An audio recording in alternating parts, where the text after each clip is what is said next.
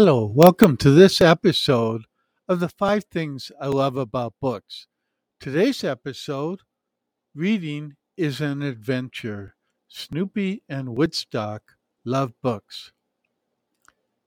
Snoopy and Woodstock of Peanuts say, Reading is an adventure that never ends.